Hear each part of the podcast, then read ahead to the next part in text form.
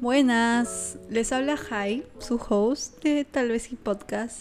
Y hoy no estamos con los mejores ánimos. Como siempre aquí yo soy realista y les muestro cómo me siento siempre. Y esta vez también este episodio es súper random, no pensaba grabarlo, pero me siento de cierta manera y quisiera compartirlo. Y posiblemente después me sienta mejor y también reflexionemos juntos como siempre. Pero antes de todo y de empezar a hablar del tema, no hay palabras para agradecerles todo el amor que le han dado al podcast. Llegamos a un año, yo llegué a un año con el podcast, no puedo creerlo, realmente. O sea, ¿vieron? Ya se me subió el ánimo, así de random soy. Pero realmente no puedo creer lo rápido que se pasó el tiempo. No puedo creer cuántos siguen al podcast. Yo juraba que eran menos de 100, ¿ok? Pero son muchos más. Y yo me quedé en shock porque apareció una nueva función en Anchor que te muestra eso. Yo me quedé como que ni cagando. Me quedé así, pero demasiado feliz, agradecida por todo el amor que le dan, por las palabras que me dicen, los bonitos textos que me mandan. Les juro que, o sea, le han dicho obra de arte al podcast. Yo me quedé como que a punto de llorar. Y, o sea, no sé qué más puedo decir realmente. Solo me siento muy, muy querida y es lo que me motiva a seguir haciendo este podcast y, y, grabar estos episodios. Aunque a veces no me siento tan motivada, pero sé que igual me ayuda y también los ayuda a ustedes. Así que yo feliz de compartir esto. Volviendo al tema, en este episodio hablaremos sobre las decepciones. Y si son OG del podcast, así que lo conocen desde sus inicios, saben que el primer episodio fue sobre las expectativas que les tenemos a las personas y cómo a veces nos pueden decepcionar. Pero yo edité ese episodio, ¿ok? Y lo convertí en un tráiler porque pues una persona no se sintió tan bien con lo que mencioné ahí, entonces pues lo eliminé y lo dejé como tráiler, pero ahora sí les voy a compartir nuevamente mi pensamiento sobre esto, que en realidad no ha cambiado mucho, solo un poco, pero igual creo que va a ser una buena reflexión juntos. Y este tema y mis sentimientos, o lo que estoy pensando, pasando ahorita, nace de que, pues me enteré de que alguien dijo algo de mí que me decepcionó de esa persona, ¿me entienden? Fue como que una mentira de mí y también, no necesariamente una mentira, tal vez sí es una verdad para esa persona, pero sí fue algo que al menos a mí no me lo decía de esa manera, ¿me entienden? para ponerle ejemplos, es como que si yo te digo a ti, no sé, oye, eres muy creativo, es un ejemplo, yo, le digo a un amigo, oye, eres muy creativo, pero de ahí voy donde otro amigo y le digo, sabes que yo no quiero seguir hablándome con esta persona porque esa persona no es creativa. ¿Me entienden? Como que mintió a mí o a la otra persona, pero la cosa es que simplemente me, me, me hizo pensar y, en cierta manera no me dañó, pero sí fue como que, wow, realmente era así, o sea, realmente pensaste eso o pensabas eso. Entonces, en pocas palabras, me decepcionó, ¿no? Y eso también se juntó con otras cosas que me enteré que esta persona también dijo de mí. Y yo me quedé como que, ¿what? O sea, ¿qué está pasando? ¿Qué está pasando? ¿Realmente esta persona es así? ¿Realmente como no conocía tanto a esta persona, no lo conocí lo suficiente. Y hay este dicho que dicen de que nunca conoces suficiente a una persona. Y a veces yo digo como que imposible. ¿Me entienden? Imposible porque, o sea, si te casas con alguien es porque supuestamente lo conoces. Pero la verdad es que ahora también estoy dudando porque yo juraba que conocí a esta persona y ahora parece que no, ¿me entienden? Entonces, esa es como esta decepción, en parte sí de la persona, pero también un poco como que yo me echo la culpa y digo, ¿por qué no me di cuenta o por qué me conformé con esto, con estos estándares? ¿Por qué mis estándares fueron bajos? Y es por eso que también hago esto de que, y les comparto y les digo que siempre sus estándares deben ser altos y que deben tenerlos porque ustedes son súper importantes y lo valen. Y si bien yo también sé eso, a veces también puedo equivocarme y no puedo darme cuenta. Es parte de la vida y de ser humano, ¿me entienden? Pero ojo, algo que sí quiero aclarar es que cuando digo que alguien te decepciona o en este caso alguien me decepcionó, no significa que esa persona sea una mala persona. Simplemente pues no aprende ciertas cosas aún. Creo que cada uno de nosotros está en diferentes etapas de crecimiento personal o desarrollo personal o hemos pasado por distintas cosas que hace que tengamos diferentes niveles de empatía, honestidad, sinceridad, etc.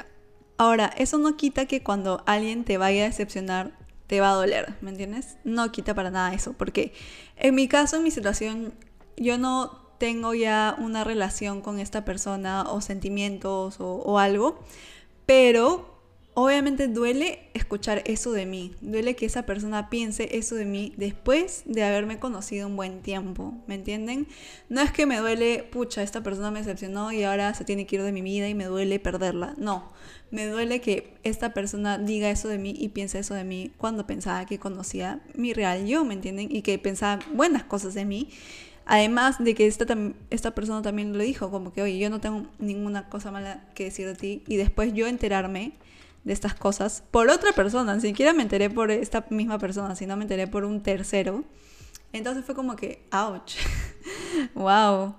Y yo sé que duele aún más cuando alguien que amas, como tu pareja o tu mejor amigo o tu mejor amiga, te decepciona o te daña o descubres que dijo algo de ti o hizo algo que obviamente te traicionó, te dolió, etc.